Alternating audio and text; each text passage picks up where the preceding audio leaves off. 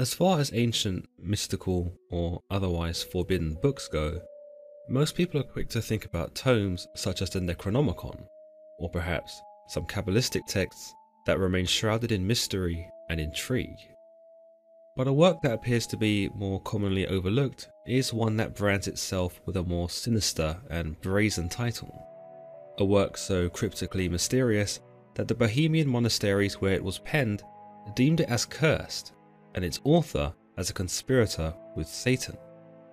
It would become to be known as the Codex Gigas, but because of its seemingly dark origins and eerie depictions, not to mention its monstrous size, the book would quickly earn its moniker as the Devil's Bible. The legendary book is most famous for some very distinct features. First of all is its abnormal size, not just the page count, but its actual physical form. It is known to be the largest medieval manuscript in the world, taking more than 160 animal skins to construct, and was so heavy, nearly 80 kilograms, that when it was found, took two people to lift it. The book itself measured 36 inches by 20 inches wide, and is almost 9 inches thick, a book so encumbering that even opening the damn thing and turning its pages is thought to be a hassle in itself. It's also famous for the strange and creepy illustrations of the devil that feature throughout the book, though not the typical red devil with horns that we're used to seeing, but something far more weird and eerie. In today's episode, we'll aim to dissect some of the dark legends surrounding this elusive book and understand more about what this Devil's Bible is really about and why it was crafted in the first place. According to legends, the book was written by a 13th century monk known as Herman the Recluse in the Benedictine monastery of the Czech Republic. Little is known about this Herman the Recluse, but the legend behind his involvement tells us that he was about to be executed, condemned to be walled up alive and starved to death. But in an effort to save his own skin, he convinced the abbot, the head of the monks, to spare his life if he could write a book that contained all earthly knowledge as well as a testament to glorify the monastery itself.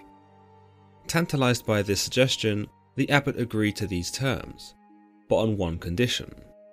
Herman the Recluse would need to complete the book in a single night. Wasting no time, Herman wrote his heart out until the hour of midnight, whereby he conceded it would not be possible to complete such a work in a single session. Well, at least not by mortal means anyway. Therefore, legends tell us that he conspired with the devil and sold his soul in exchange for the ability to finish the promised work, that which would become known as the Codex Gigas. The devil was thought to live up to his end of the bargain, and the giant book was said to have been completed by Herman in a single night. To show the Lord of Hell his gratitude, Herman created detailed illustrations of what is perceived to be the devil and featured them prominently throughout the book, evidently none too shy about his clandestine deal, and if anything, quite proud of his partnership with Satan. In later tests to recreate the Codex Gigas, it is estimated that it would take an individual 20 years of non stop writing to complete, and that's without the creepy illustrations. Little else is known about the origin of this bewildering book, nor the monk who may have been responsible for it.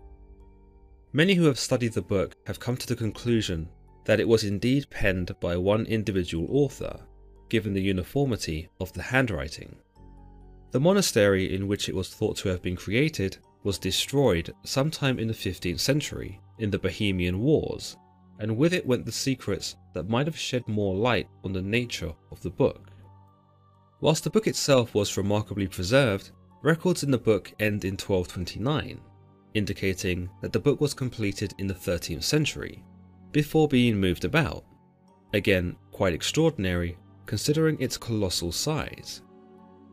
We know that the codex was moved from monastery to monastery within Bohemia, before coming to rest in Prague nearly 200 years later, where it formed part of Emperor Rudolf II's collection. By 1648, at the conclusion of the Thirty Years' War, the collection was taken by a Swedish army as a spoil of war, where it would wind up in the Swedish Royal Library in Stockholm. An interesting account of the book exists in 1697, where a fire broke out in the Royal Library, causing severe damage to the building and the other works. In an effort to save the codex from the flames, it was thrown out of the window, where it actually landed on someone, injuring them. Furthermore, it is believed that during its unceremonious rescuing, some of its pages were torn from the binding and remain lost to this day. But you may be wondering, beside the illustration of the devil and the devil's supposed contribution to the book's completion, what exactly makes this the Devil's Bible? Well, you may be disappointed, or perhaps relieved, to learn that there are no apparent words of Satan, nor any dark or evil sentiments contained within the book. In fact, it would seem that Herman the Recluse did not include any new material beyond the devil illustrations that would fulfill his earlier promise to the abbot that he would incorporate all earthly knowledge and glorify the monastery. Instead, it would appear that Herman the Recluse merely wrote out the Vulgate Bible, both the Old and New Testaments, as well as other popular medieval works, including Flavius Josephus's Antiquities of the Jews, which was a history of the Jewish people, and his work known as the Jewish War, a historical account of the early Jewish Roman wars. Also included in the Codex is Isidore of Seville's Etymology, a diverse work by the Christian bishops' views on earth, the cosmos, war, religion, and the hierarchy of angels and saints. There is also the inclusion of the Chronicle of Cosmas of Prague, a work by the Bohemian historian himself that details the creation of the world and the inception of Christianity in Prague. Amongst these works can also be found medical entries, none the least being two medical journals by the physician Constantine the African. Smaller texts, including writings on exorcisms, supposed magic rituals, and a calendar containing a list of saints and notable Bohemian persons, can also be found within the Codex's pages. So, as far as being a Devil's Bible, it's more of a compendium of what Herman the Recluse probably believed were the best sources of earthly knowledge at the time. In a way, it doesn't seem like he was trying to propose any new ideas, but instead perhaps makes this knowledge more accessible by compiling it all into one place. Of course, one might say he made it even more inaccessible given the book's eventual size, a book that, as we've mentioned, was ridiculous to behold in the first place. The binding itself was made of wooden boards, covered in leather, and actually had metal guards and fittings, the sort of things you might expect to find on a shield or a piece of armour. We also know that it was composed of 320 leaves of animal skin, 160 of these being from donkeys. I suppose, in a way, the Codex kinda lives up to its insidious reputation given how many animals were killed in order for it to be produced.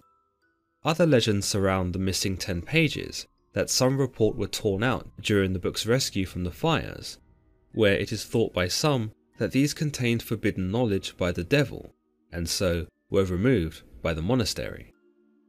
Perhaps the most compelling feature about the Codex Gigas is the repeated appearances of these ominous devil drawings. Here, the devil is depicted as a large and frightful figure that embodies the entirety of hell. He is shown with claws, red tipped horns, small beady eyes, and a sickly green head. Two long red tongues can also be seen protruding from his mouth we can see that he appears to be squatting between two large structures and wears a loincloth, though the meaning and symbolism behind this can be interpreted in a number of different ways.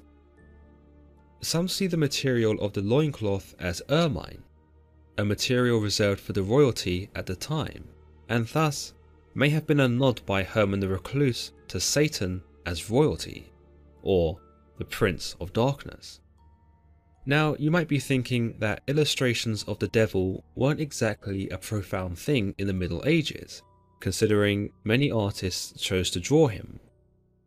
But his appearance in this seemingly religious inspired book, by a monk no less, just seems random, and if not, provoking of curiosity. Was this a jab by Herman the Recluse against the monastery? Or was he trying to convey some kind of message that he wasn't able to speak of or put into words? Or had the devil really helped him complete the manuscript in a single night, thus sparing his life, and that these depictions were Herman's way of recognizing the devil as his saviour? In these depictions, meanwhile, an adjacent page sees a full portrait of the heavenly city, that which is depicted by tiers of buildings and towers. In this art piece, I imagine that it was drawn to inspire hope and peace of where one might find themselves if they were righteous. As it is featured beside the devil portrait, perhaps the two pieces were meant to be viewed simultaneously so as to show the contrast between good and evil. By this, the illustration of the devil becomes not so much a celebration of his wickedness but instead a warning. But let me know your thoughts on this Devil's Bible in the comments below, and what you think about this gigantic, supposedly cursed and evil book. Do you think that the legends are true, and that this Herman the Recluse completed the book with the aid of the devil? Or was the compilation of this book just merely one lone monk's hobby over a 25 year period? Is the Codex Gigas merely just a compendium of old wisdom by various contemporaries, or could those missing pages contain something that made this book far more insidious than we are led to believe?